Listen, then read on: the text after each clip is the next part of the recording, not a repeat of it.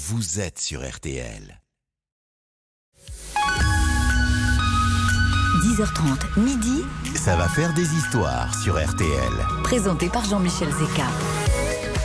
Bonjour, bonjour à tous, bonne matinée, vous êtes à l'écoute d'RTL et en direct jusqu'à midi, voici un nouvel épisode de Ça va faire des histoires. C'est sans doute le plus grand, le plus énorme concours de raconteurs d'histoires organisé en France. Et ça va durer tout l'été jusqu'à la fin du mois d'août. En août, c'est Stéphane Rothenberg qui vous présentera cette émission. Je suis très content parce qu'on a un casting de rêve aujourd'hui. J'ai deux premières fois et une winneuse. Vous allez vite comprendre. Vous allez miser sur votre expert favori dans les prochaines minutes pour tenter de gagner vos séjours au parc Astérix. Qui sera le meilleur expert pour vous emmener à 4 découvrir Toutatis, la toute nouvelle attraction du parc Astérix. 3210 pour voter, RTL.fr et l'appli RTL. Je vous présente donc celle qui est passé un cheveu de la victoire jeudi dernier face à Isabelle Morini-Bosque et qui, pour vaincre la malédiction, a décidé de changer de place dans ce studio. Elle a ses petites habitudes. Elle rompt avec la routine. Elle est passée du côté obscur. Exactement. Juste en face. Je me suis dit qu'il fallait que je change quelque chose parce que les deux dernières fois, j'ai perdu. Donc, il faut inverser un petit peu la tendance et j'ai changé de place. Mesdames et messieurs, vous aurez reconnu la très superstitieuse Hélène Gâteau qui est avec nous. Bonjour Hélène. Bonjour Jean-Michel. Merci d'être là. Il a l'oreille absolue. En tout cas, oui, j'en ai absolument rien à faire. Absolument indispensable pour raconter des histoires de musique. Non mais vous allez voir, c'est sa première dans cette émission. Cet homme est capable de vous raconter que les premières traces d'instruments de musique étaient des flûtes taillées dans des os de vautours datant de 40 000 ans. C'est absolument vrai. Ce genre de truc, on n'est pas à l'abri, hein. Non, on n'arrive pas à pécho avec ce genre d'histoire, hein, je vous rassure, ça m'est arrivé. Sera-t-il le futur gagnant de sa affaire des histoires? Nous accueillons Alex Jaffray, expert musique, compositeur, producteur, chroniqueur, qui sera sur scène d'ailleurs avec deux spectacles cet été. Oui, un spectacle pour seul en scène et un concert avec un chef un peu connu qui s'appelle Etchebest, mais bon voilà. Voilà, comme ça, juste en passant, le 28 juillet à Royan avec 50 000 personnes sur le sable et le 1er août à Canet-en-Roussillon avec Chef and the Gang, le groupe de Philippe Etchebest. Exactement. Il n'y a plus une place pour un tampon dans son passeport. Dans les passeports, du coup. Ouais. Et depuis que vous êtes rentré dans ce studio, je me dis, ok, j'ai compris, c'est le sosie officiel de François Berléand. Ah oui, vous l'avez pas? Ah oui. Il y a du François Berléand. C'est un mélange entre Cadmerade et François Berléand. Je sais pas si c'est sympa au réveil. Ah bah si, je vous le dis. Un coup de vieux. Là. Expert voyage, vagabond des ondes, oui, qui nous régale d'incroyables histoires des beaux du monde. Voici Eric Lange. Bonjour Eric. Bien, bien. Je suis du côté obscur en tout cas avec Hélène. Faites gaffe. On est bien du côté obscur. Non mais faites gaffe. La balle où il est tout seul avec ses flûtes en os. Ça commence. On sent ce climat de franche camaraderie. Exactement. Dans ce studio. Voilà. Pas. Mais je suis face à deux crevards, qu'est-ce que vous voulez que je vous dise? Tu ne gagneras pas les flûtes en os. Ils s'en tapent un peu parce que c'est la première et dernière fois qu'ils font. Oui, donc on tourne dans cette émission les deux. Ils sont pareils, ils vont tout donner. Voilà, exactement. Ouais. Fin de mandat. Qui sera le meilleur des trois? C'est à vous de nous le dire. On va démarrer ce matin avec peut-être ce qui est déjà la meilleure de ces trois histoires. Allez savoir. Comment est-ce que vous les avez choisis d'ailleurs vos histoires ce matin, Hélène? Moi, je m'inspire. Aujourd'hui, je vais être sur l'émotion. Ouais. Parce que, pour tout vous dire, je viens de laisser Colonel, mon chien, à ses dog-sitters. Allez hop, la corde sensible. Il part en pension pendant quelques jours et je suis extrêmement triste. Et donc, j'ai décidé de vous raconter aujourd'hui des histoires sur l'émotion. Et je pense que je vais arracher quelques petites larmes, peut-être à vous, Alex, Eric, Jean-Michel. Ça, c'est un coup bas, tu vois. Parce qu'elle a déjà gagné des points. Là. À nos auditeurs qui aiment les animaux, j'en suis sûre. Oui, j'ai perdu mon chien. Je suis un petit peu chagrin, tout ça, voilà. Moi, c'est pas les chiens qui me font pleurer, c'est les dog-sitters. Tu vois, c'est les idées. Bon, on démarre avec Hélène. 17 laisses dans les rues de Paris.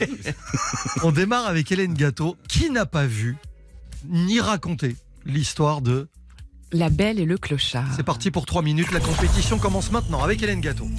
La Belle et le Clochard, pour moi, c'est un des plus beaux Walt Disney parce qu'il parle de chiens, c'est ma passion. Il parle d'une romance, ça c'est ma seconde passion. Et c'est aussi une belle leçon sur l'acceptation de l'autre et une belle leçon de tolérance. Pourtant, c'est une histoire qui a failli ne jamais voir le jour. Contrairement à beaucoup de Disney, La Belle et le Clochard n'a pas été inspirée d'un conte de fées ou d'un livre déjà publié. Tout remonte à 1937. Joe Grant, dessinateur de Disney, lui montre quelques croquis inspirés des pitreries de sa propre chienne, qui s'appelait Lady, une Springer Spaniel. Alors Disney est emballé, il encourage Grant à développer l'histoire en storyboard, mais il ne sera pas tellement satisfait du résultat. Il trouve que Lady est trop gentille, que ça manque d'action. Grant et d'autres scénaristes vont continuer à écrire des sketchs, des histoires pendant plusieurs années, mais encore une fois sans résultat. On était en 1937. 1943. Walt Disney lit dans un magazine une nouvelle qui s'intitule « Happy Dan, le chien cynique », écrite par un certain Ward Green.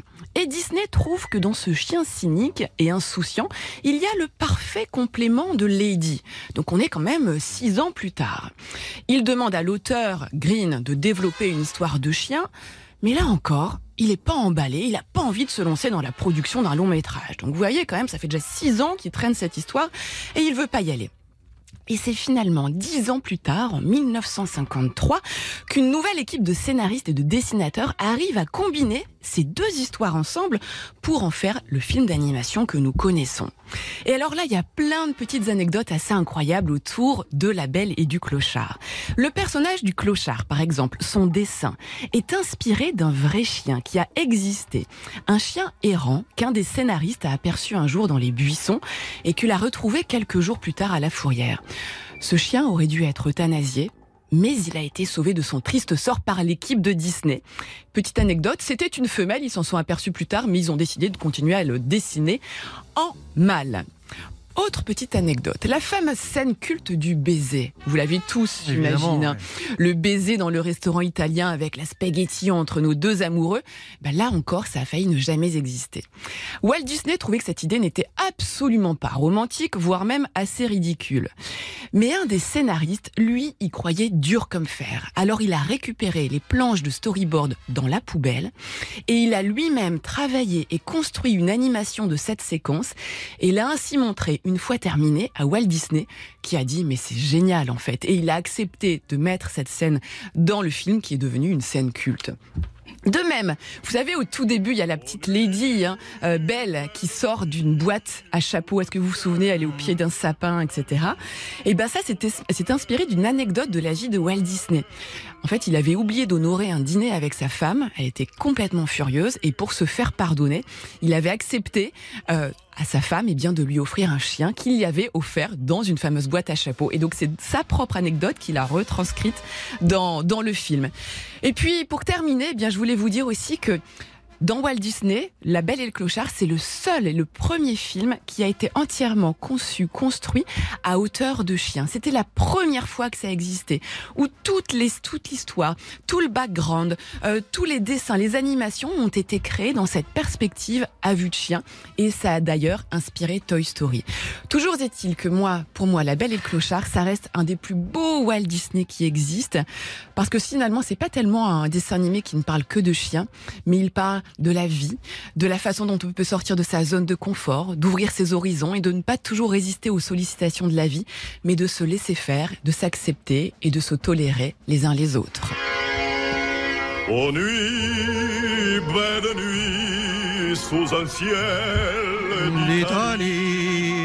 Vous voulez une anecdote supplémentaire? Ah ben je veux bien, c'est vrai que vous en avez pas mal, mais vous en avez une de plus. Vous parliez de la scène des spaghettis, ouais, qui est une recette qu'on voit dans le dessin animé avec des petites boulettes, ce qui est un truc qui n'existait pas dans la cuisine italienne et qui a été créé par la communauté des Italo-Américains qui, après la sortie du film, s'est mise à faire cette recette de spaghettis aux boulettes, qu'on appelle les petites polpettes en Italie, pour ceux qui les connaissent et qui aiment ça. Voilà, c'est né de l'univers de Disney aussi. Elle commence très fort. Je ne sais pas ce qu'en pensent Eric Lange et Alex Jaffray. Moi, je retiens que le Clochard était transgenre. Mais c'est exactement. Moi, j'ai bloqué là-dessus, genre ah bon. Mais aussi, oui, t'es passé très vite, Hélène, là-dessus, et pourtant c'est Belle et la Belle, quoi. Tu vois, c'est hyper actuel. C'est vrai, c'est non binaire. Les mauvais joueurs, ils s'arrêtent sur un détail. Oui, mais enfin, il y avait une petite faute de français quand même. Pardon, hein, tu vois. C'est un sacré détail, quoi. Bon, en tout cas, est-ce que c'est la meilleure histoire de ce matin? Vous allez nous le dire dans les prochaines minutes. Je vais y aller crescendo, hein, les amis. Ouais, hein. Vous bougez pas. Dans un instant, Alex, pour nous raconter l'histoire d'un type qu'on peut pas considérer comme le plus grand visionnaire de son époque. Non, non, pour moi c'est ce que j'appelle le François Pignon du rock, tu vois, tu sais, le gars qui s'est pris les pieds dans le tapis, tu vois, François Pignon, ouais, c'est ça sur le rock'n'roll, je peux pas en dire plus, mais c'est l'histoire la plus dingo du gars où on se dit, on n'aimerait pas que ça nous arrive à soi. Alex Jaffray nous explique dans un instant, ça va faire des histoires, et c'est sur RTL. 10h30, midi, ça va faire des histoires sur RTL. Présenté par Jean-Michel Zecca. RTL, ça va faire des histoires. Bon, deuxième histoire de cette première manche. Je rappelle que sur la première partie de l'émission, tout le monde y va de sa petite spécialité. C'est-à-dire que Alex voulait nous parler de musique. Non, je voulais parler des boulettes de l'histoire d'avant. Alex Jaffray, pour raconter l'histoire, on le disait, d'un type pas du tout visionnaire qui s'appelait Dick Rowe. Absolument. Bah, déjà, faut s'appeler Dick. Ouais, c'est ça, exactement. Le mec, ça commence assez mal. Ça commence déjà très mal. 3 minutes, top chrono. Pour la prochaine aventure, nous allons devoir remonter dans le temps vers les 60s. Il y a des effets spéciaux. Émission produite. Ouais, c'est fou. C'est du budget, ça. Je vais vous parler de Dick Rowe, vous en parliez à l'instant, le François Pignon de l'histoire du rock. Nous sommes le 1er janvier 62 à Londres, le lendemain d'une tempête où il a neigé sa mère, ou Snowing Her Mother, si vous parlez la langue de Paul McCartney. Je préfère traduire, hein, tout le monde ne parle pas anglais. Dick Rowe, le directeur artistique du label Decca, demande à son assistant Mike Smith d'auditionner un tout jeune groupe de rock qui s'est produit au Cavern Club, dont il a entendu beaucoup de bien. L'audition consiste à un enregistrement de quelques titres.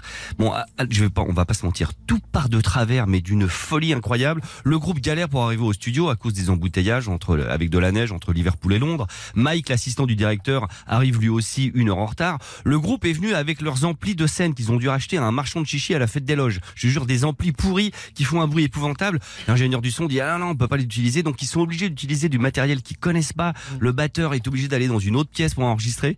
Bref, ils sont aux fraises. They are in the strawberries, si vous parlez la langue de John Lennon.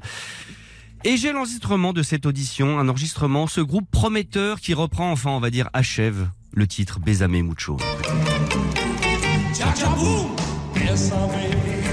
Ah ouais.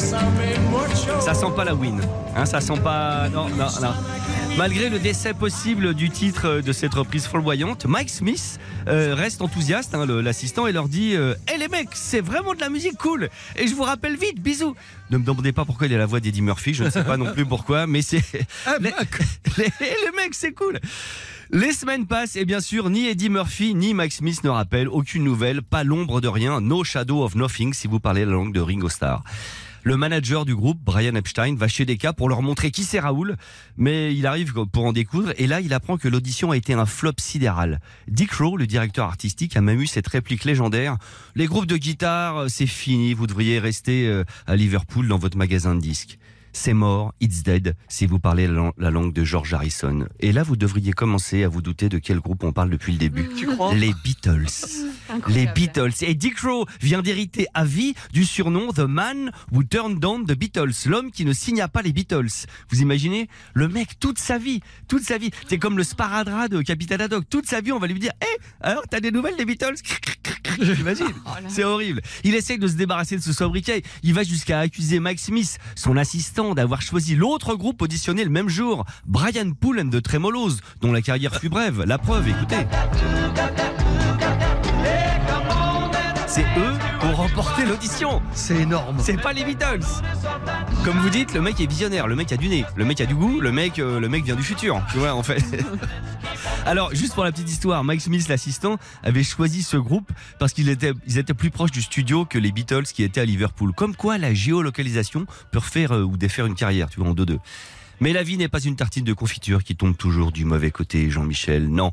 Après cette douloureuse audition, Dick Rowe recroise George Harrison, le guitariste des Beatles, quelques années plus tard, et lui raconte que tout le monde le chambre pour avoir raté les Beatles. Et Harrison, pas rancunier, lui dit d'aller au Marquee Club, un club à Londres à l'époque, où un autre groupe déboîte sa mère. Je vous passe la traduction. Dick Rowe va au Marquee Club, il signe le groupe qui s'avère être les Rolling Stones. Que ça. Le mec a loupé les Beatles, mais signe les Rolling Stones. Mais c'est pas tout. Les Stones, dont le tout premier succès en 63 sera ce titre, I Wanna Be Your Man. Et ce titre a été écrit par qui ? Par Lennon et McCartney. Elle est pas belle, la boucle ? Ah, boucle est bouclée en tout cas. Jolie histoire. Ah, il commence fort, le bougre. Très belle performance d'Alex Jaffray pour sa première. J'avoue qu'il a mis la... Remarquable. Il est bon. Il met la barre. Il y a un nombre incalculable d'histoires dans le genre, de visionnaires qui étaient des brels. Ça me fait penser à l'histoire de ce type, cet animateur de radio aux États-Unis, vous savez, qui passe la première chanson d'Elvis Presley pour la première fois à la radio et qui casse le disque en direct en disant ce truc-là marchera jamais, j'y crois pas, il le fout à la poubelle. Faudrait faire un musée de ces mecs-là. Je vous promets, il y a le musée de la loose. Absolument, le musée. Mais de la comme les gens qui vont pas voter pour moi, c'est pas des visionnaires. Moi, juste je le glisse là vite fait. Si vous voulez produire Alex Jaffray, c'est maintenant 3210 RTL.fr ou l'application RTL où figure le nom de nos trois experts, Hélène Gâteau, Alex Jaffray, le troisième dans un instant Eric Lange, oui, qui nous emmène alors dans un territoire peu connu, puisque je vais vous raconter l'histoire de quand je suis mort. Sans déconner. Oui, parce que je suis mort une fois et d'ailleurs. Et visiblement, ça s'est bien passé. Et oui, c'est la bonne nouvelle, c'est que c'est pas si grave. La preuve, je suis encore là. L'histoire se passe où ? Au Maroc. On vous raconte tout dans les montagnes. Ça va faire des histoires, c'est sur RTL. C'est le concours des meilleurs raconteurs d'histoire de l'été 2023. Demain, je marche sur l'eau. Bougez pas, on arrive. Ça va faire des histoires. Reviens dans un instant sur RTL. Ça va faire des histoires jusqu'à midi sur RTL. C'est la première manche de Ça va faire des histoires. Nos trois experts dans leurs spécialités respectives. Bon, j'ai pas dit que votre spécialité, Eric Lange, était la mort. Non, mais ça peut. Mais c'est une histoire mortelle en tout cas. Ah oui, elle est bien. On peut peut-être faire de vous le gagnant de cette émission ce matin. Allez savoir. Je ne sais pas, parce que entre le clochard transgenre et le gars qui a raté les Beatles. Attendez, parce que cet homme est mort, oui, au Maroc. Oui. Et il va vous raconter cette histoire pas plus tard que maintenant. Là maintenant j'y vais. Ah ben carrément. Alors version courte parce que c'est une histoire, je peux vous la faire pendant 3 heures. Vous avez 3 minutes. C'est pas possible. 3 minutes c'est pas possible, chef. Donc ça se passe dans les années 90. Je suis à Tanger, au Maroc. Et je décide, alors je vous la fais courte, je décide de faire un reportage sur le trafic de cannabis. Parce qu'il faut savoir qu'au-dessus de Tanger, 300-400 km dans les montagnes, c'est là qu'on produit tout le cannabis qui était fumé à l'époque en Europe. C'est des champs de kiff. L'herbe s'appelle le kiff là-bas. Mais à perte de vue, et les gars fabriquent du cannabis à partir de ça. Donc je me dis tiens, je vais aller faire un reportage sur les producteurs de cannabis. Bon, je suis jeune et je suis branquignol, hein, c'est le reportage des pieds nickelés. Et je me renseigne un peu, il y a un gars qui me dit non mais si tu vas là-haut rencontrer les producteurs, pour être pris au sérieux, faut que tu commandes 3 tonnes, parce que sinon t'es pris pour un touriste. Donc bon, ok, je monte là-haut et je commande... Je commande 3 tonnes de cannabis.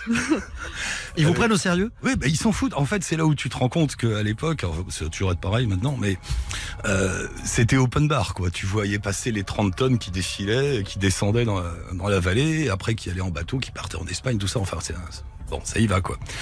Et donc j'arrive là-haut, je rencontre un gars qui est producteur, qui me reçoit, et puis très bien, vous l'achetez 3 tonnes, formidable. Et alors ce qui est marrant, c'est qu'il te fait le show, t'as l'impression d'être à Bordeaux quand tu visites un château avec les vignes autour, le gars il est très fier, il te montre tout ça est à moi, c'est le meilleur pinard du monde, tout ça. Là c'est pareil, t'arrives, il y a une grande baraque, et puis autour il y a des champs de cannabis à perte de vue, il est là très fier, c'est le meilleur cannabis du Maroc, c'est ici, c'est très très bon, genre tout cela sera à toi mon fils. Et on parle, tout ça, moi je prends mes petites notes et tout, et à un moment il me dit, tu sais, moi je suis très très riche, mais je suis coincé ici, parce que le gars il a Interpol aux fesses, quand même, c'est un des producteurs de cannabis, donc il peut pas sortir de sa vallée. Et il lui manquait, il rêvait d'avoir une platine CD avec des CD à l'époque. Et il se trouvait que moi, à Tanger, j'avais une platine CD avec des CD. Et le gars me dit, tu peux me revendre ta platine CD et les CD, j'avais une 40aine de CD que j'avais acheté en Espagne, dont Madonna Like Virgin, et c'est comme ça que j'ai vendu Madonna Like Virgin à un trafiquant de cannabis marocain, ce qui est une histoire dans l'histoire. Et je lui dis ouais, ok, très bien, je redescends à Tanger, je prends la chaîne, les CD, tout ça, et je remonte. Donc il y a quand même une balade de 3-4 heures en voiture sur des toutes petites routes de montagne au Maroc, et t'es dans un territoire, je le précise, c'est le territoire des trafiquants et des fabricants de cannabis, donc il n'y a pas de police, il n'y a pas de 911, il n'y a pas d'ambulance, il n'y a rien, quoi. Je redescends à Tanger, je prends tout, je remonte dans les montagnes avec mon chargement de CD et machin, et c'est là où je me plante, c'est là où je rate un virage, je pars dans le ravin. Alors je suis avec un copain, un photographe, hein, je suis pas tout seul. Je me plante, c'est moi qui conduis, hop, je me plante dans le ravin, le beau carton, 5-6 tonneaux, enfin tu vois le truc, blablabla, tu tombes et tout. Et je tombe dans le coma, moi. Petite pub pour la ceinture de sécurité. Je l'avais pas, mon copain l'avait. Lui, il tombe pas dans le coma. Moi, je me mange le pare-brise, le volant, enfin tout. Et donc la bagnole est en bas. Là, je suis dans le coma. Mon copain sort de la voiture. Il me prend comme ça. Il me remonte le long du ravin jusqu'au bord de la route. Et là, moi, alors pour vous dire ce qui se passe dans ma tête à ce moment-là, c'est là où je me dis, tiens, il s'est passé un truc bizarre. D'abord, c'est tout noir. Et puis après, je me vois, tu sais, tu sors de ton... Ah, le fameux truc. Ouais, le fameux truc. Le tunnel ou pas? Alors, avant le tunnel. Alors, non, le tunnel, c'est après. Ah. Et tu vois Madonna ou pas? Je me vois, moi, déjà, par terre, avec mon copain qui est à côté. Alors, j'ai la tête en sang, j'ai mon pote qui est à côté, qui ne sait pas trop quoi faire. Et après, ça disparaît. Après, je vois tout le film de ma vie, tu sais, comme on dit. Mais je vois pas le film de ma vie, je vois une espèce d'immense écran avec un tas de petites vignettes. Et chacune de ces vignettes, c'est une personne que j'ai rencontré. Mais je suis incapable de dire qui a fait quoi, mais je les vois tous, ils sont tous là, mes parents, des amis et tout, tous ces gens. Hein, Renoir, et après, hop, je reviens à moi, je suis par terre avec mon copain qui essaie de me ranimer. Alors, la suite de l'histoire, je sais pas combien de temps il me reste parce qu'elle est incroyable. 30 secondes. Non, tu déconnes. Bon, bref, filmé dans un taxi, j'arrive dans un bled, là je tombe sur un gars, il y avait une petite croix rouge, je rentre dans la baraque, le type il me regarde, il fait oula, vous avez besoin d'une radio? Je fais oui, je pense. Il me donne un petit ticket en me disant la radio c'est à 20-40 bornes d'ici. Donc je ressors, là je tombe sur des pharmaciens, c'est une histoire, je tombe sur des... Ah, une radiographie? Oui, une radio pour la tête. Oui, d'accord. Parce que j'avais la tête explosée, la radio. Je ressors, là il y a une ONG de pharmaciens bretons qui viennent livrer des médicaments. Je me dis, bon, ils vont me sauver, eux. Les gars, ils me voient arriver. Alors, faut se mettre à leur place. T'es dans un territoire où il y a que des truands. Tu vois arriver un type, la gueule en sang. Bah, ils sont partis en courant. Ils m'ont dit, oui, effectivement, vous avez besoin d'une radio. C'est là-bas. Et ils se barrent. Ils me laissent là comme un con. Finalement, je trouve un espèce de petit taxi. J'arrive dans un hôpital. Là, rebelote. Dans l'hôpital, il y a que des Chinois. Je pense qu'il y avait un échange entre le Maroc et la Chine. Il devait y avoir 3 Marocains paumés quelque part en Chine. Là, il y a que des Chinois qui parlent chinois, qui me regardent, qui me recousent. Alors, il y a l'histoire où ils me recousent. Ils me recousent comme ça à sec, si je puis dire. Après les Chinois, enfin mon pote arrive, me ramène à Tanger. Tout ça pour vous dire que... il reste 10 secondes. Il reste 10 secondes. Je rentre en France. Alors je suis un peu cassé, j'ai 2 côtes cassées, le nez cassé, traumatisme crânien, enfin tout un tas de trucs. Je rentre en France et puis bon, la vie passe. 10 ans plus tard, je travaille pour une chaîne de télé qui s'appelle 13e rue. Je sais pas si ça existe encore. Oui. Bref. Et je fais des reportages sur le surnaturel. Donc je couvre tous les machins, les possessions, et notamment les Near Death Experience. Et là, je vais en Suisse pour interviewer une dame qui a un laboratoire qui étudie tout ça. Elle raconte les Near Death Experience avec le tunnel et tout. Et à la fin, je lui dis, c'est marrant parce que moi, j'ai pas vu toutes les étapes, mais j'ai vu quand on sort de son corps et on se voit, et quand on a cette espèce de vignette avec toutes les personnes qu'on a connues. Et elle dit là où elle a cette belle phrase. Elle me regarde, elle me dit, Monsieur Lange, pas longtemps, mais vous êtes mort. Soudain, un Lange passe. Exactement. C'est joli. Pas mal. Ah, franchement, une histoire de dingue. Ah, histoire de... Je retiens que cet homme est quand même mort à cause décédé. Oh là là. Attends, moi je retiens un deuxième truc, juste avant de mourir, ta vie c'est un zoom avec plein de vignettes de gens que tu connais pas sur l'écran, mais c'est horrible. Ouais, t'imagines le dernier film, c'est un écran de zoom. Mais ça veut dire que tu peux mourir en short et en pantoufle, comme dans les réunions zoom. Vous bougez pas, on revient dans un instant, 3210, évidemment, rtl.fr ou l'application RTL. Vous votez maintenant pendant 3 minutes en cliquant sur le visuel de Ça va faire des histoires si vous êtes sur l'appli. Et vous n'avez qu'à sélectionner le nom de l'expert qui, selon vous, vous a raconté la meilleure histoire. Hélène Gâteau, Alex Jaffray, Eric Lange en compétition ce matin. A tout de suite pour les premiers scores. Ça va faire des histoires jusqu'à midi sur RTL. Jean-Michel Zecca sur RTL. Ça va faire des histoires. Ça va faire des histoires en direct sur RTL jusqu'à midi avec nos 3 experts. Et ce que vous ne savez pas, c'est que pendant la pub, Eric Lange est parvenu à terminer l'histoire de sa mort imminente au Maroc. Parce que vous ne savez pas tout. On aurait pu mettre 2 jours à vous la raconter. Elle est sans fin. Elle est sans fin. D'ailleurs, à ce propos.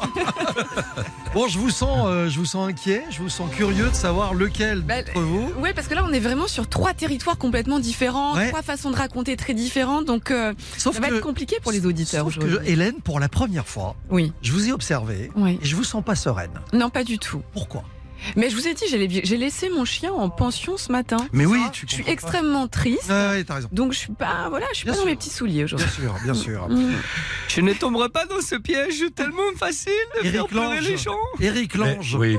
Vous êtes crédité de 20% d'intention de vote. Je suis content. Vous fermez la marche. Ah bah d'accord. C'est normal, j'arrive en dernier aussi. Ils ont eu le temps de voter pour. Non, ça peut être un avantage. Ah d'accord.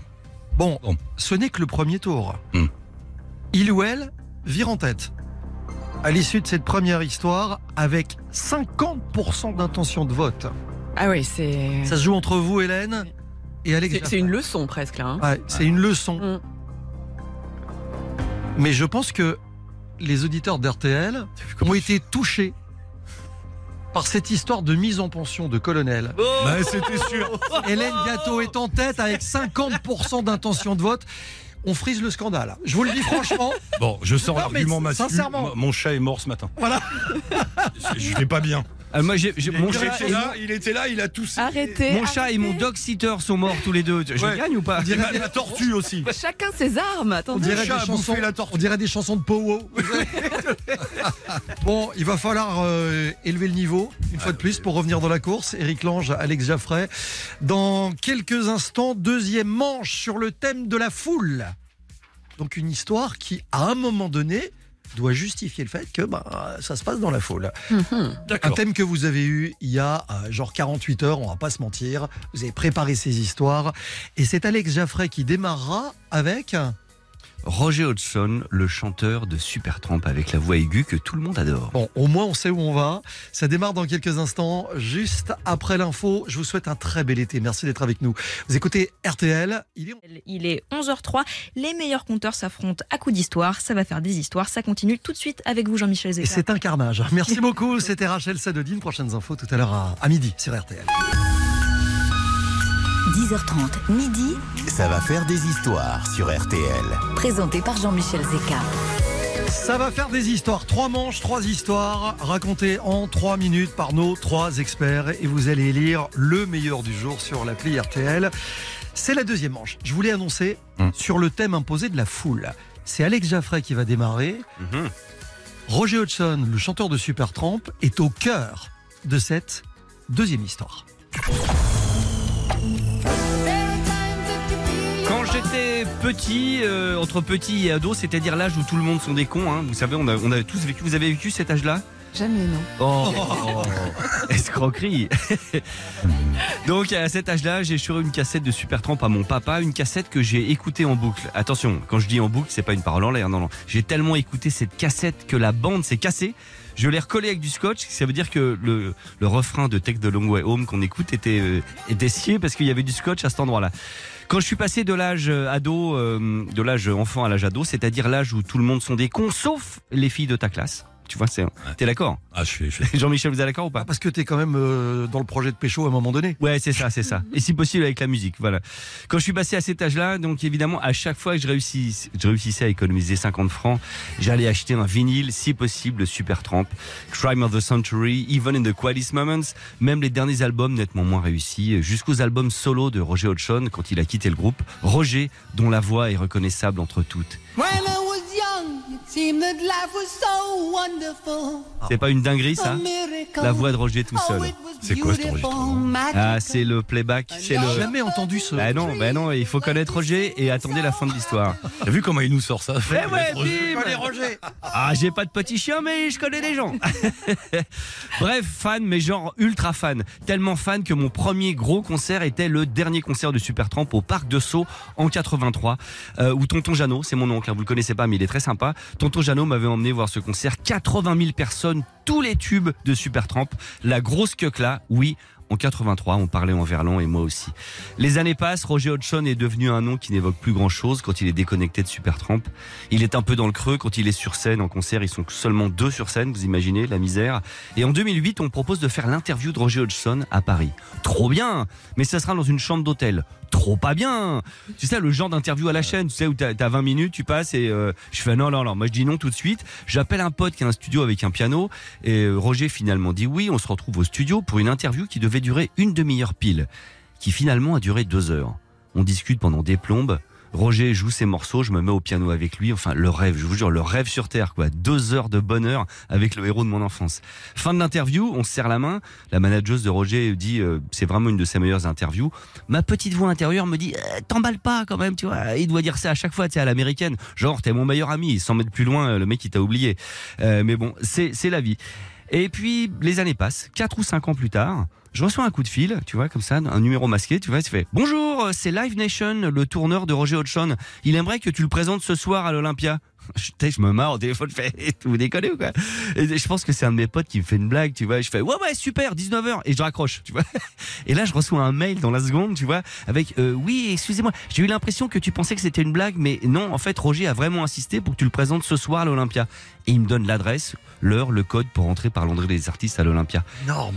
Et là, je me dis 2 trucs. Je me dis, soit mes potes ont vraiment que ça à foutre de m'appeler avec un numéro masqué, soit ils ont vraiment que ça à faire en se faisant une fausse adresse mail de Live Nation. Tu vois, je me dis, non, en fait, je commence à y croire. Mais en même temps, je me dis, c'est quand même super balèze cette histoire. Tu vois. Je passe l'après-midi à écrire un texte. Je me dis, en fait, en plus, ce texte est complètement con parce que tout le monde connaît Roger Hodgson. Les mecs, l'Olympia est rempli. Je vais monter sur scène, je fais, bonsoir l'Olympia, vous connaissez Roger? Oui. Hop, je rentre chez moi. Tu vois, ça sert à rien. Bon, l'air de rien, je me pointe quand même à l'Olympia à 18h30. Je descends dans les coulisses, je tombe sur les musiciens, dans l'escalier, tu vois, je me dis, qu'est-ce que je fais là, quoi. Et là, d'un seul coup, la porte de la loge de Roger s'ouvre. Roger sort, il fait « Alex, what a pleasure, you're here !» Il me prend dans ses bras, il m'embrasse. Et là, je vous jure qu'à cet instant, je pense que c'est une blague et que Marcel Béliveau va sortir derrière un rideau. Tu vois, ouais, Marcel Béliveau, c'est une référence de boomer. Surprise à l'époque, ouais. Référence de boomer. Je reste un peu comme un con, les bras ballants. Et Roger me raconte qu'il a adoré l'interview il y a 4 ans et qu'il sait reconnaître les gens de sa tribu. J'ai présenté ce soir-là Roger sur la scène de l'Olympia. Et depuis, à chaque fois que Roger vient à Paris, je le présente sur scène. Il m'appelle avant, je l'ai présenté au REC, je l'ai présenté à l'Olympia à chaque fois. On s'envoie des mails, on s'envoie des vidéos pour nos anniversaires. Roger m'a même invité au ministère de la Culture quand il a été reçu chevalier dans l'ordre des Arts et des Lettres. Et on a pleuré tous les deux comme des cons sur nos vestes. Je crois qu'encore aujourd'hui, j'ai les bras ballants. Depuis, on est potes et j'ai toujours ma cassette qui tient avec un bout de scotch. C'est génial. Eh, ça c'est de l'histoire. Ouais, là, il vient d'envoyer un missile. Ah. Je fais partie de la tribu des Supertramp, quand même. Eh, c'est chaud quand même hein, pour y aller derrière ça. Et alors, il gars, est ému. Non, mais plus, je vois, c'est ému. Mais parce que t'imagines, tu l'écoutes petit comme ça, et d'un seul coup, le mec, tu reçois un mail de Roger qui fait ouais, comment ça va, bon anniversaire. Tu fais non, tu déconnes ou pas. Vous savez que c'est la première fois que je rencontre quelqu'un qui l'appelle Roger. Oui. C'est la première fois. Bon, en tout cas, très belle histoire pour rentrer dans la deuxième manche de Ça va faire des histoires ce matin. Il va falloir contre-attaquer, Eric. Ouais.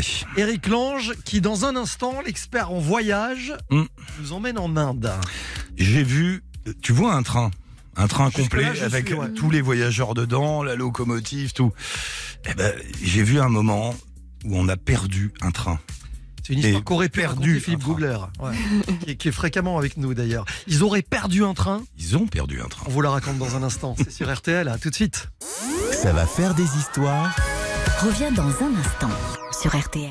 Ça va faire des histoires jusqu'à midi sur RTL. Comment va s'y prendre Eric Lange? Car la compétition fait rage ce matin dans Ça va faire des histoires pour contrer l'histoire énorme d'Alex Jaffray. Oui, ça va, on connaît tous Roger. Hein.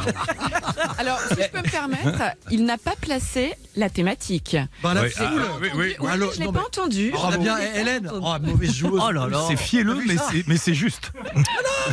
On a compris. Non, mais il n'y a pas de foule. La foule à l'Olympia, il est sur scène. On a compris. Normalement, c'est quand même le mot à placer.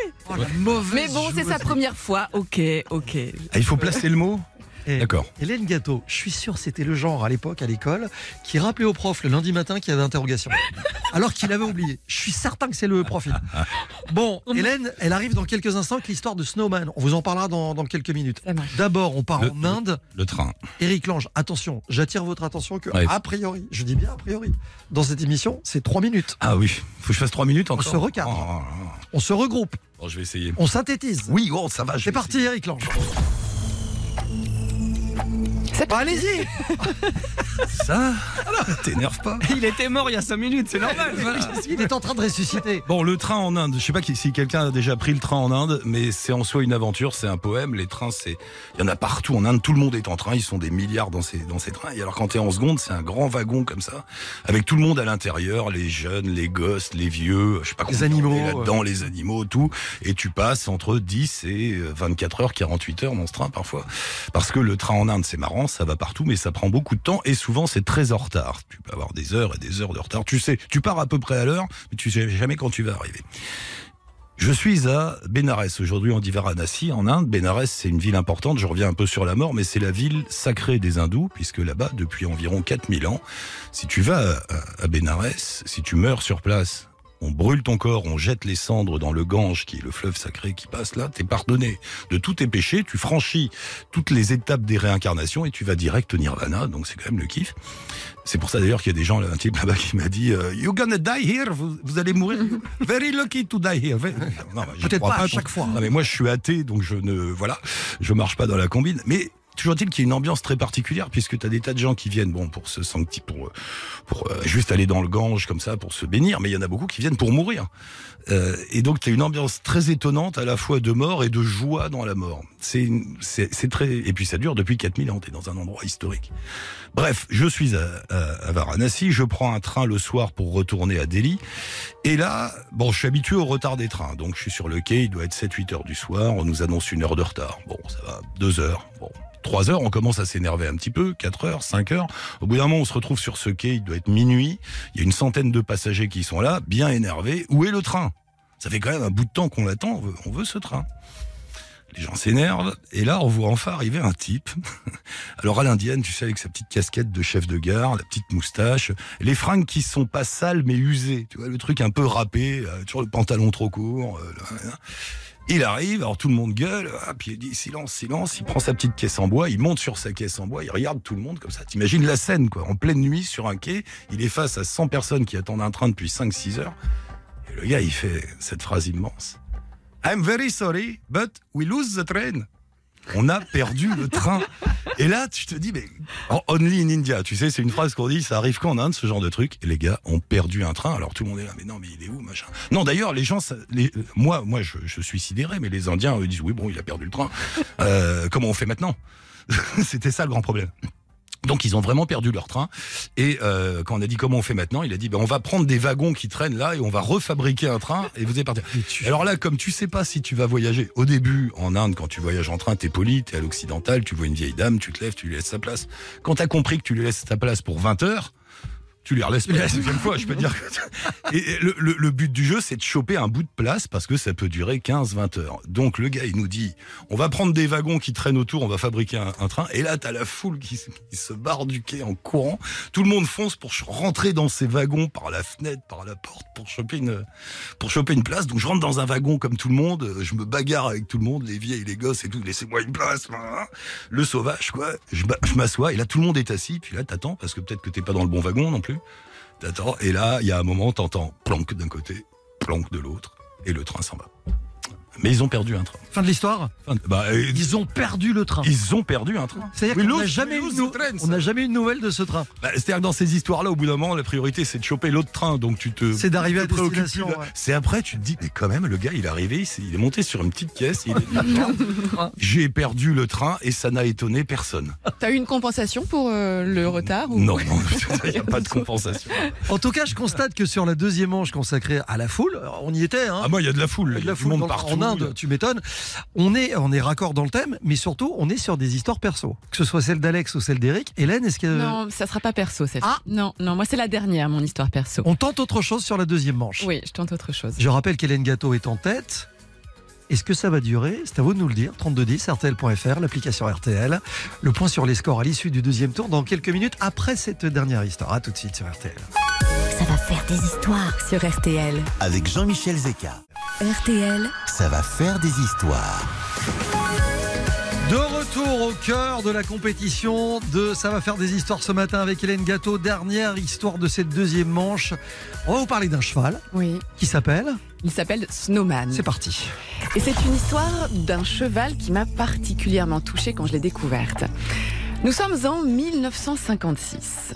Harry de Layer est un jeune instructeur d'équitation et propriétaire d'une écurie aux États-Unis, et il souhaite faire l'acquisition d'un nouveau cheval pour l'équipe de cavalières qu'il entraîne dans l'État de New York. Alors Harry se rend dans une vente aux enchères de chevaux, mais il arrive trop tard. Toutes les plus belles bêtes ont déjà été vendues. Les derniers chevaux qui n'ont pas trouvé preneur sont chargés dans les bétaillères qui vont les emmener tout droit vers l'abattoir.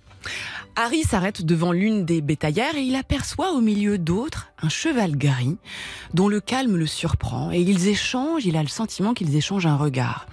Ce cheval est marqué de blessures, il travaillait sûrement comme un animal de trait dans une ferme, alors Harry décide de l'acheter pour $80.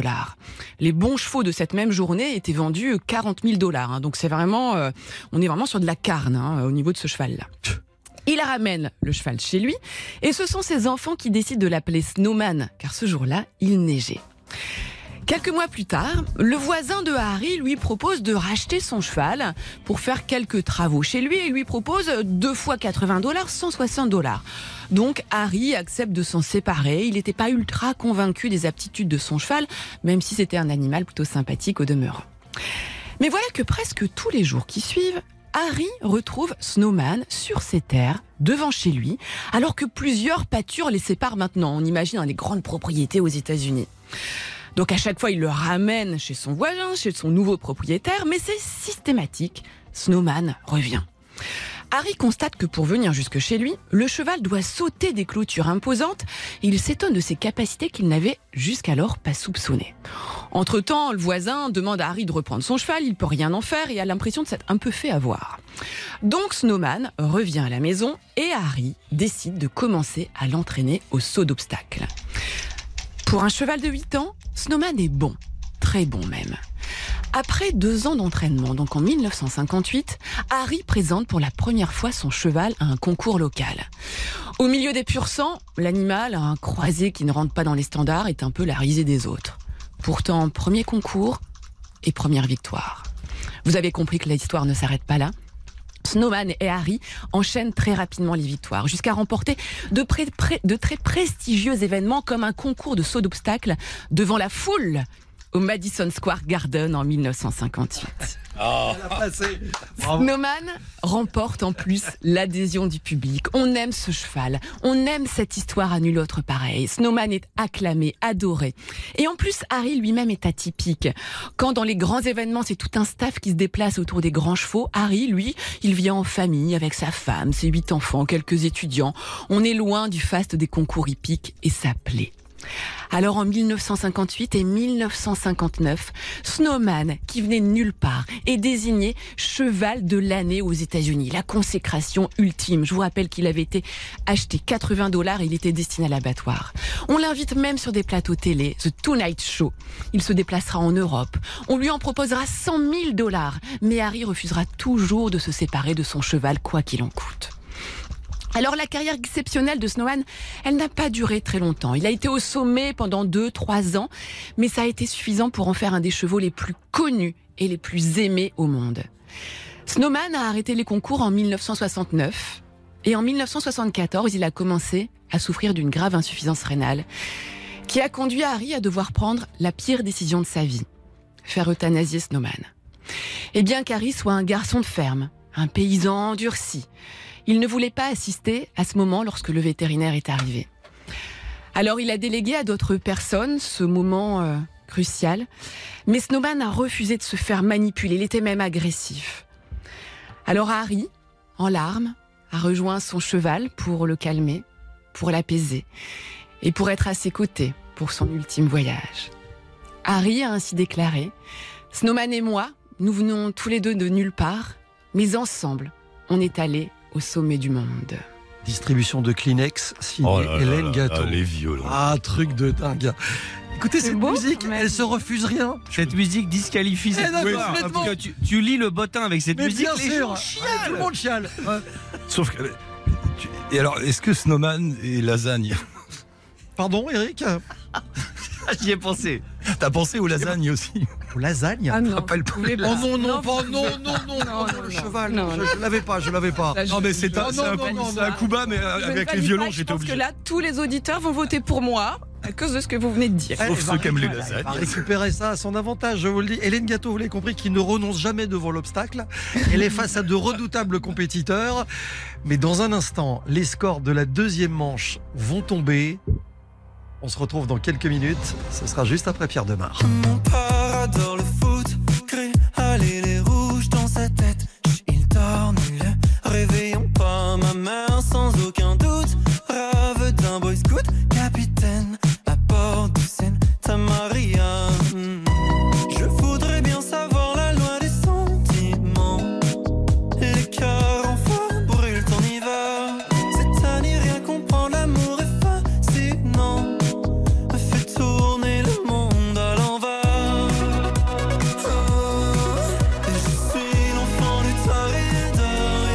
l'envers. Oh, je suis l'enfant du Tarida et de la Sainte Marie. Oh, voulez-vous me donner la mort ou bien du sens à ma vie? Ma mère s'est mise au foot pour son capitaine qui lui rend bien porté par la Seine. Mon père en bateau-mouche fait rêver sa belle qui ne dit plus rien, passé par le ciel. Alors je voudrais bien savoir la loi des sentiments. Les cœurs en feu brûlent en hiver. Cette année, rien comprendre, l'amour est fascinant. Fait tourner le monde à l'envers. Oh, je suis l'enfant du Tarida et de la Sainte Marie. Oh, voulez-vous me donner la mort? Je cherche une fille d'une autre galaxie qui pourrait me faire aimer tout et son contraire. Je cherche une fille d'une autre galaxie qui pourrait me faire aimer tout et son contraire. Je cherche une fille d'une autre galaxie. Je suis l'enfant du Tarida et de la Sainte Marie. Je cherche une fille d'une autre galaxie. Voulez-vous me donner la mort? Je cherche une fille d'une autre galaxie qui pourrait me faire aimer tout et son contraire. Je cherche une fille d'une autre galaxie qui pourrait me faire aimer tout et son contraire. Ah, c'est belge quand même. Regarde-moi, le premier album de Pierre Demar, révélation de l'année 2022 avec ce titre. Un jour, je marierai un ange. Là, c'était Enfant 2. C'est un vrai coup de cœur sur RTL. Dans un instant, les scores de la deuxième manche de Ça va faire des histoires. La petite ardoise vient de me parvenir. Et je suis sur le point. Est-ce que les lasagnes gagnent? Attendez, non, attendez. De quoi? De nous annoncer? Sur le point de vous annoncer une grosse surprise. Oh non. Ah, je vous jure que si. C'est aucun de nous trois. Je suis en tête. Je suis en tête. Ne bougez pas, je vous explique dans un instant. C'est sur RTL, on revient après ça. Ça va faire des histoires. Reviens dans un instant sur RTL. Jean-Michel Zecca. Ça va faire des histoires sur RTL. Et à l'issue du deuxième tour de Ça va faire des histoires sur le thème de la foule, il s'est vraiment passé un truc. Oh là là. Qui d'Eric Lange, Alex Jaffray ou Hélène Gâteau sortira en tête? J'ai presque peur, la foule. Avant la dernière ligne droite. C'est le truc. Bah, si c'est passé quelque chose, j'ai perdu la place de leader. Mais non, peut-être que tu es surqualifié avec ton cheval.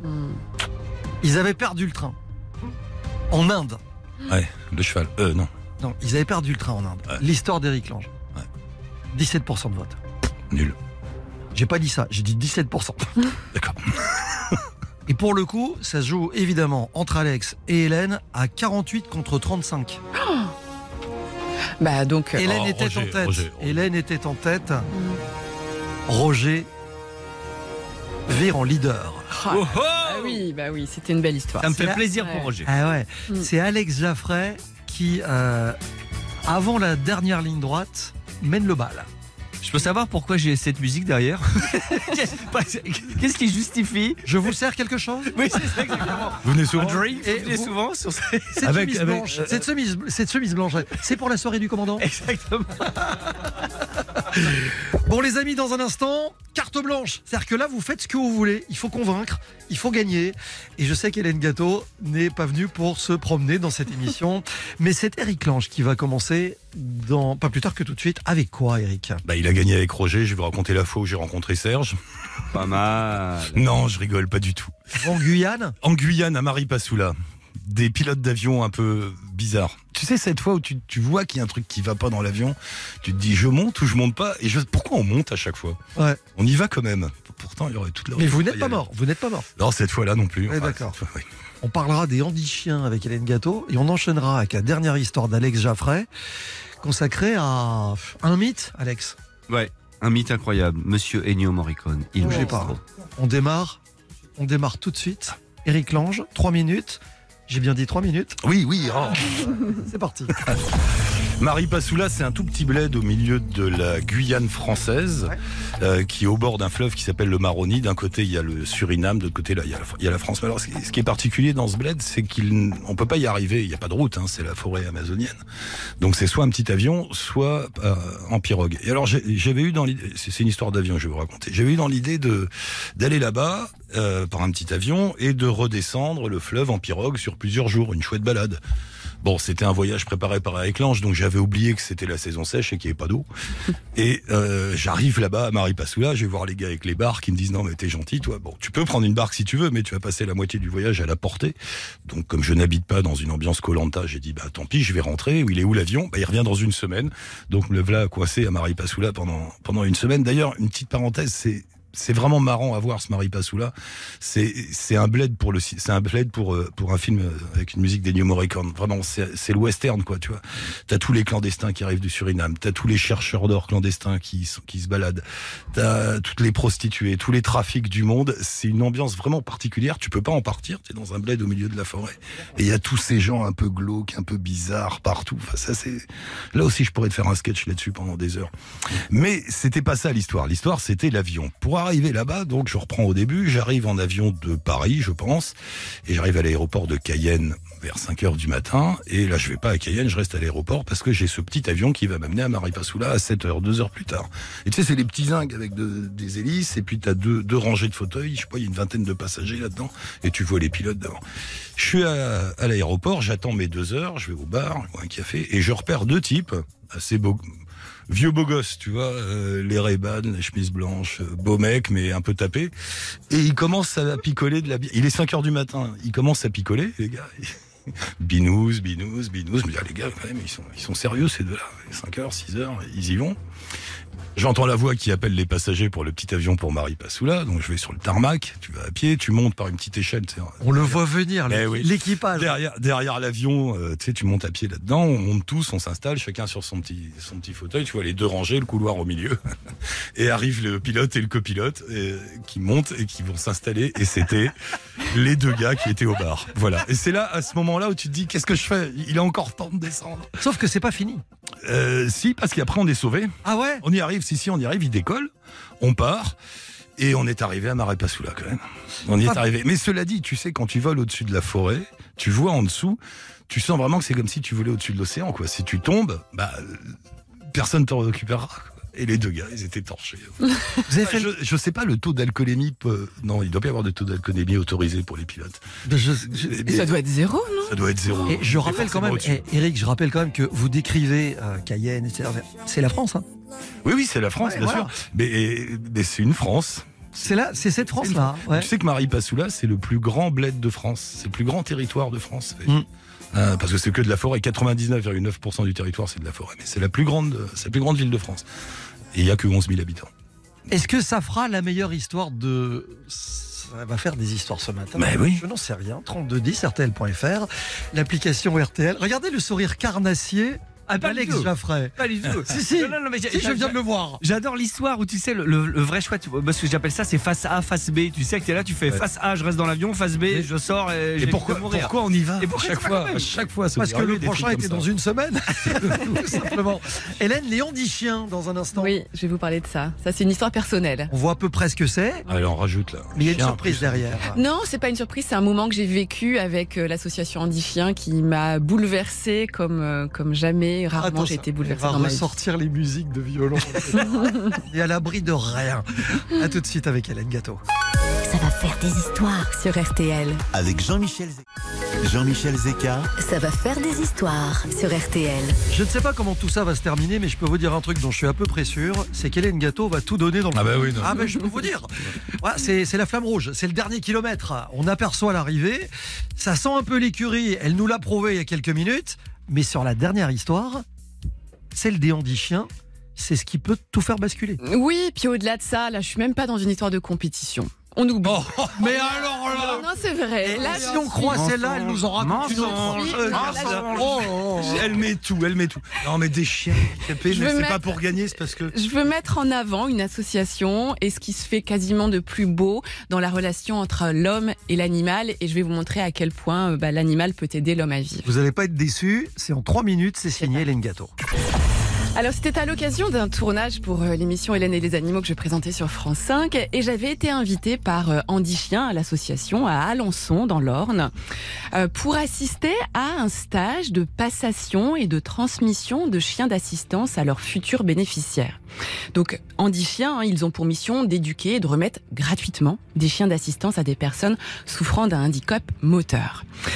Donc il faut savoir que lors de ce stage de passation et de transmission, on a là des futurs bénéficiaires qui attendent leur chien depuis plusieurs mois, voire plusieurs années.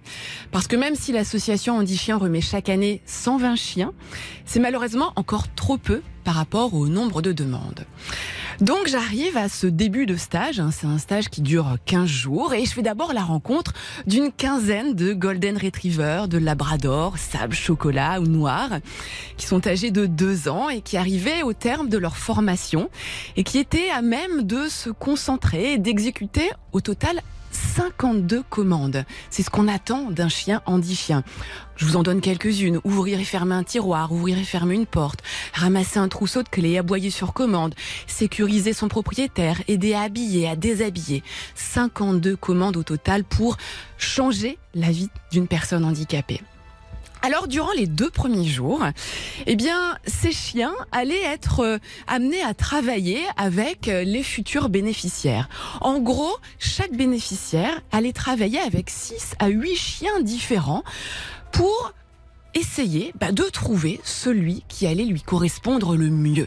En fait, l'idée, vraiment, c'est de faire le mariage idéal entre un chien et son futur propriétaire.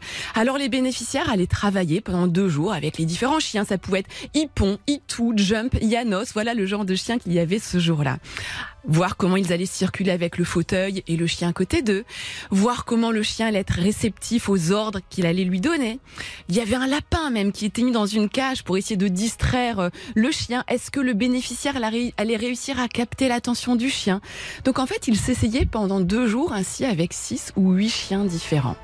C'était assez impressionnant de voir aussi à quel point, en fonction du chien, le bénéficiaire allait se comporter d'une façon différente et inversement. Il se passait vraiment quelque chose.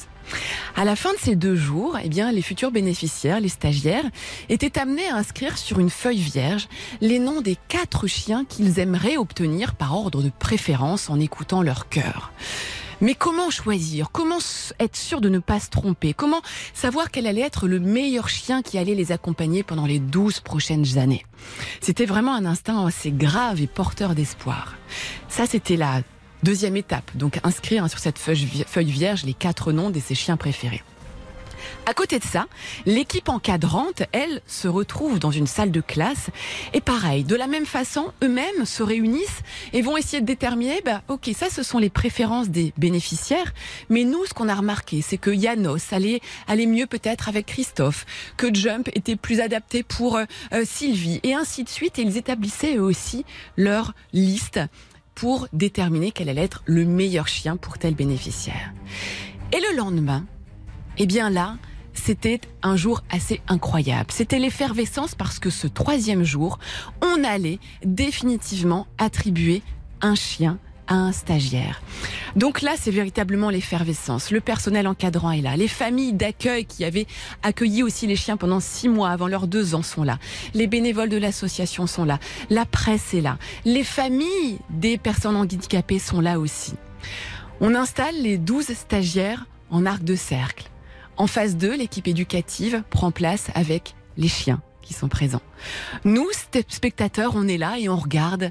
On va assister à donc la remise du chien aux futurs stagiaires, à leurs bénéficiaires. Le chien qui va changer leur vie. Et autour de moi, eh bien, tout commençait à s'installer en termes d'émotion. Non, mais faut imaginer qu'on était sur quelque chose d'assez incroyable. On avait là véritablement, je vous dis, un aboutissement, l'aboutissement de 2 ans de travail, l'aboutissement d'une attente incroyable pour les personnes handicapées.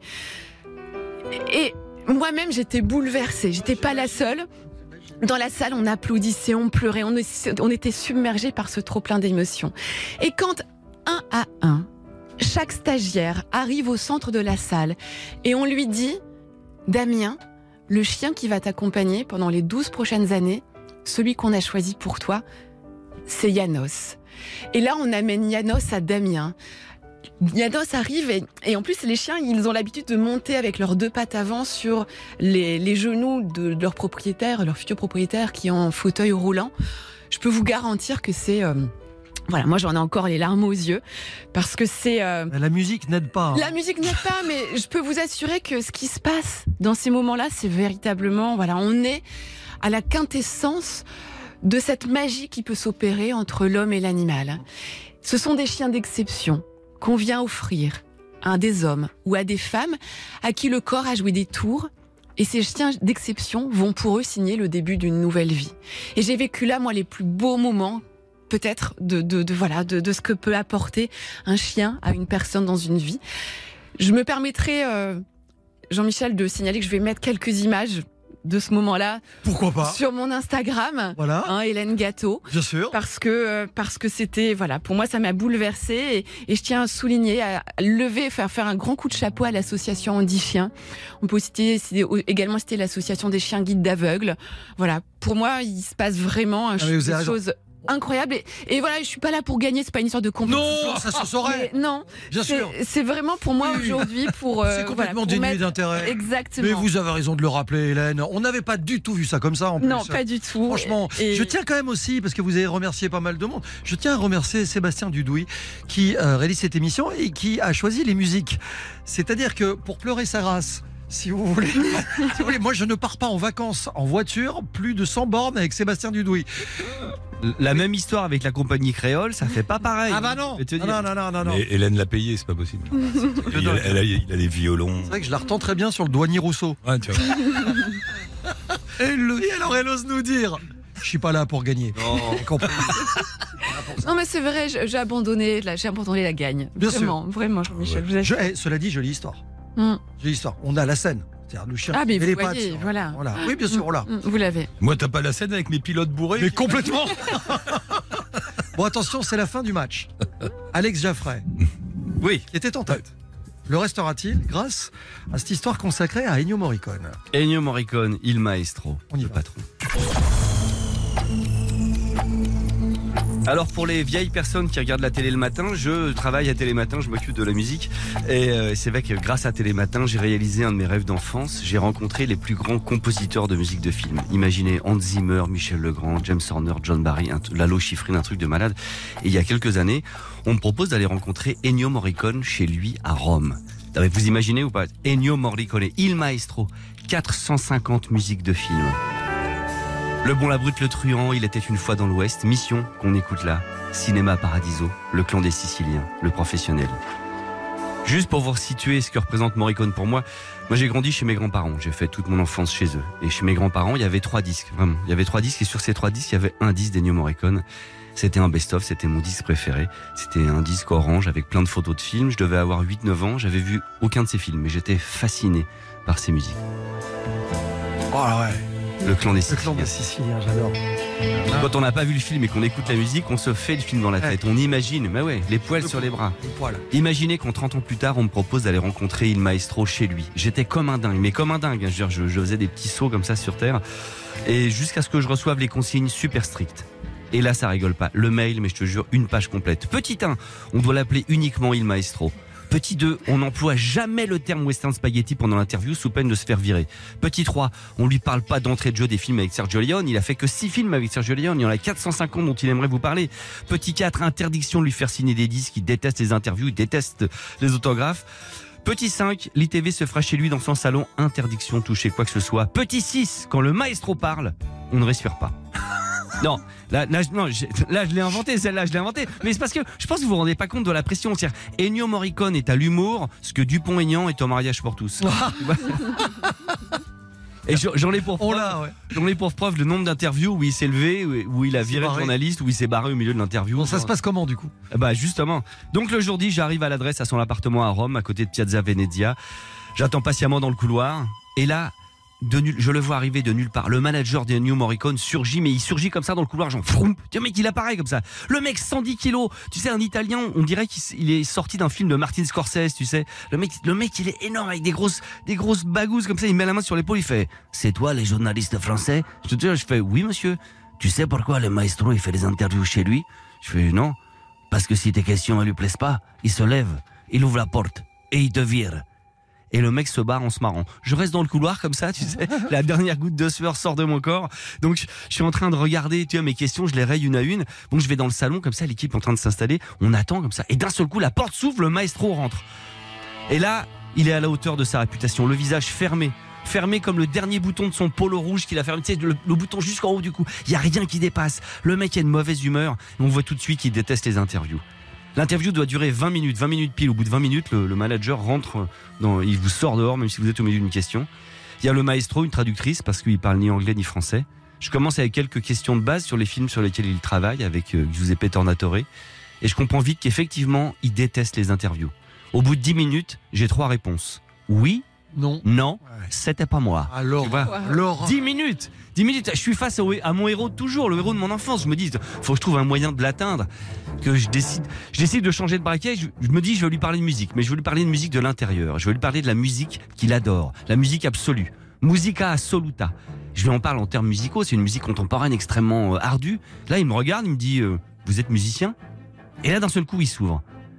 50 minutes plus tard, on est toujours en train de parler musique avec le maestro.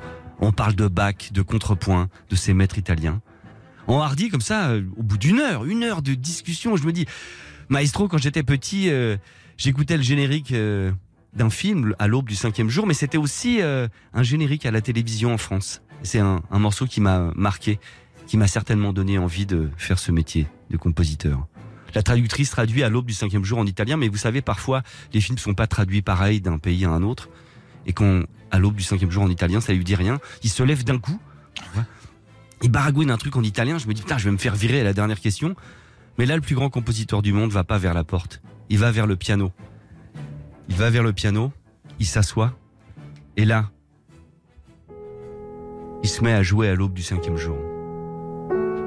Je suis dans le salon d'Ennio Morricone et je me mets à pleurer. Les larmes de l'enfance, c'est celles qu'on peut pas arrêter. Frisson là.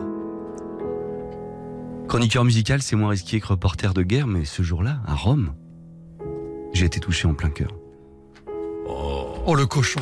Il m'a accueilli. Bravo, bravo. Oh là là. Eh, masterclass. Derrière, il met... Non, mais masterclass! C'est la première fois que vous venez dans cette émission. J'espère que c'est pas la dernière. Ah, c'est gentil. Bravo. Alex Jaffray, franchement, j'adore Ennio Morricone en plus. Le patron. Vous êtes scié, vous n'avez que 3 minutes pour voter. Reprenez vos esprits très très rapidement, il y a un séjour au parc Astérix à gagner. Vous partez à 4. On va tout faire sur le même ton maintenant. Eh oui, vous partez en famille. Remets du piano. C'est peut-être le plus beau week-end de votre vie. Vous aurez un chien et Ennio Morricone. Ouais. Et vous testerez tout à 10. On va vous mettre la tête à l'envers. Je vous le garantis, ce sera le grand frisson. 3210, RTL.fr ou l'appli RTL. Je vais vous dire une chose, on a besoin de vous. Ils ont besoin de vous. Ah, ça gagne tout le monde. Ça va faire des histoires. Reviens dans un instant sur RTL. RTL, ça va faire des histoires. Les résultats de ça à faire des histoires ce matin à l'issue de la dernière manche. Merci à Eric Lange de nous avoir emmenés autour du monde. Lui, le spécialiste des voyages au long cours. Je savais pas qu'il fallait des pianos et des violons pour cette émission-là. Il l'avait pas vu venir celle-là. 18% pour Eric Lange ce matin. Mais oui, mais les histoires sont bien quand même. Ça se joue entre Hélène Gâteau et Alex Jaffray.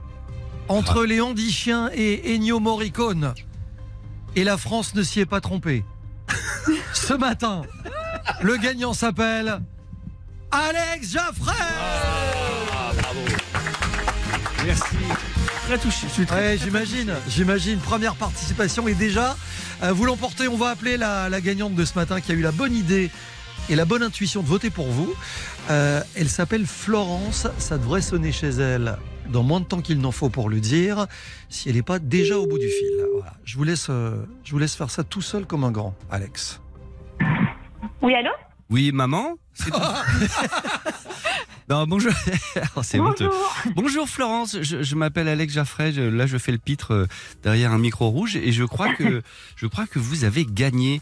Vous avez gagné un voyage en famille au parc Astérix pour 4 personnes. Je suis super contente et je suis super contente que ça soit surtout grâce à vous.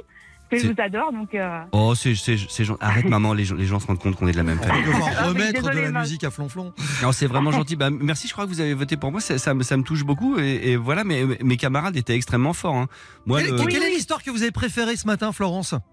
La dernière. Super, beaucoup d'émotions, j'ai adoré. Ah ouais, elle était énorme. Ah, c'est gentil. Vous voulez gagner 200 € de chèque cadeau chez notre partenaire spartou.com. Dites-moi si ce que je vous annonce est vrai ou faux. Je vous annonce qu'Alex Jaffray, en fait, est l'homme qui se cache derrière la composition du jingle Top Horaire, vous savez, le carillon d'RTL, le fameux. C'est Alex Jaffray qui l'a composé. C'est vrai ou c'est faux, à votre avis? Moi, je pense que c'est vrai. Ah non. Ah, j'aimerais bien. Oh, j'aurais bien aimé. Vous savez qui c'est, hein? C'est Michel Legrand. C'est l'immense Michel Legrand. C'est Michel Legrand, oui. Cela dit, ça ne vous a pas empêché de composer quelques génériques de télé, hein, Ah bah oui, l'identité sonore de TF1, de France 2, de BFM, de Gulli, de Renault, de EDF, de Citroën. Arrêtez-le. N'en jetez plus. Nous allons donc quitter Hélène Gâteau et Eric Lange sur... Oui, on s'en va, mais c'était bien. Hélène, c'était très bien. Et puis Alex a été très bon. Il faut reconnaître que parfois on est battu par plus fort. Il y a eu aussi la chance du débutant. Elle l'a placée. Elle est magnifique. Florence, merci d'avoir voté. Tu perds jamais, toi. Merci d'écouter RTL. On vous embrasse. Bonnes vacances à vous. À bientôt. Salut, bonnes vacances. Merci. À bientôt. Au revoir. RTL, ça va faire des histoires. 10h30, midi. Ça va faire des histoires sur RTL. Présenté par Jean-Michel Zecca. Et c'est un bonheur quotidien que de vous présenter cette émission, je vous assure. On passe par toutes les émotions. Il y a des invités absolument exceptionnels chaque jour. Hélène Gâteau va revenir la semaine prochaine parce qu'elle elle peut pas rester sur une défaite. C'est impossible. Elle va déjà travailler ses histoires pour mercredi prochain. Vous serez Exactement, je serai là mercredi prochain. C'est un bonheur de vous recevoir. Merci. Hélène. Comme quoi, reprenez votre place d'ailleurs. Hein, ça n'a rien changé. Voilà, exactement. Vraiment une mauvaise journée. Je laisse mon chien en pension. Absolument. Eric Lange sur Podcast Story. Ce fut un plaisir. Oui, vous pouvez aller sur le site Podcast Story. Il y a une histoire par jour. Mille merci à vous d'être passé sur cette émission. Et puis, on se quitte sur cette victoire somptueuse d'Alex Jaffray, compositeur, producteur, chroniqueur, stand-upper. Cet été sur scène le 28 juillet à Royan avec 50 000 personnes sur le sable et le 1er août à Canet, en Roussillon, avec Chef and the Gang, le groupe de Philippe Etchebest. Merci. Vous avez été dit. Merci les amis. À très vite.